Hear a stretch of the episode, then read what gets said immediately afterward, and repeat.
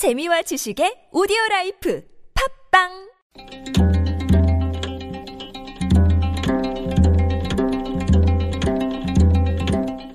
한문학자 장유승의 길에서 만난 고전 과일의 가격을 결정하는데 가장 중요한 것은 크기입니다.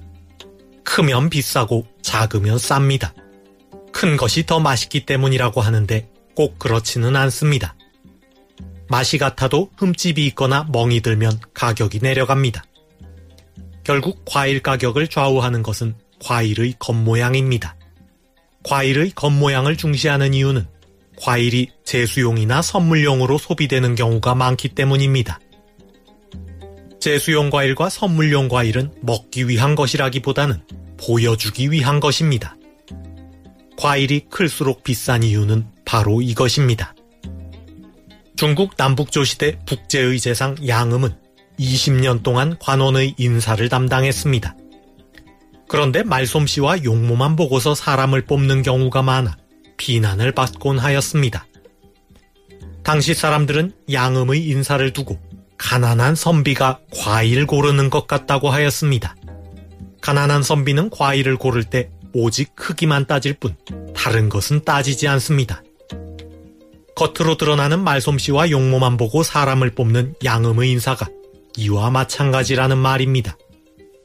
북제서에 나오는 이야기입니다. 여기서 나온 고사성어가 빈사시과입니다. 가난할 빈 선비사, 시장시 참외과. 가난한 선비가 시장에서 참외를 살 때 큰 것만 찾는 것처럼 겉으로 드러나는 모습만으로 사람을 뽑는다는 말입니다. 최근의 과일 소비는 크기뿐만 아니라 당도, 신선도, 그리고 유기농 여부까지 따지는 현명한 소비로 점차 바뀌는 추세입니다. 흠집이 있어 보기에는 좋지 않지만 맛에는 차이가 없는 낙과를 찾는 소비자도 늘고 있습니다. 가난한 선비 과일 고르듯 겉모양만 보고 과일을 고른다면 현명한 소비자가 아닌 것처럼 말솜씨나 용모만 보고 후보를 뽑는다면 현명한 유권자가 아닙니다. 우리는 말솜씨와 외모의 이면에 숨어 있는 그 사람의 진면목을 보아야 합니다.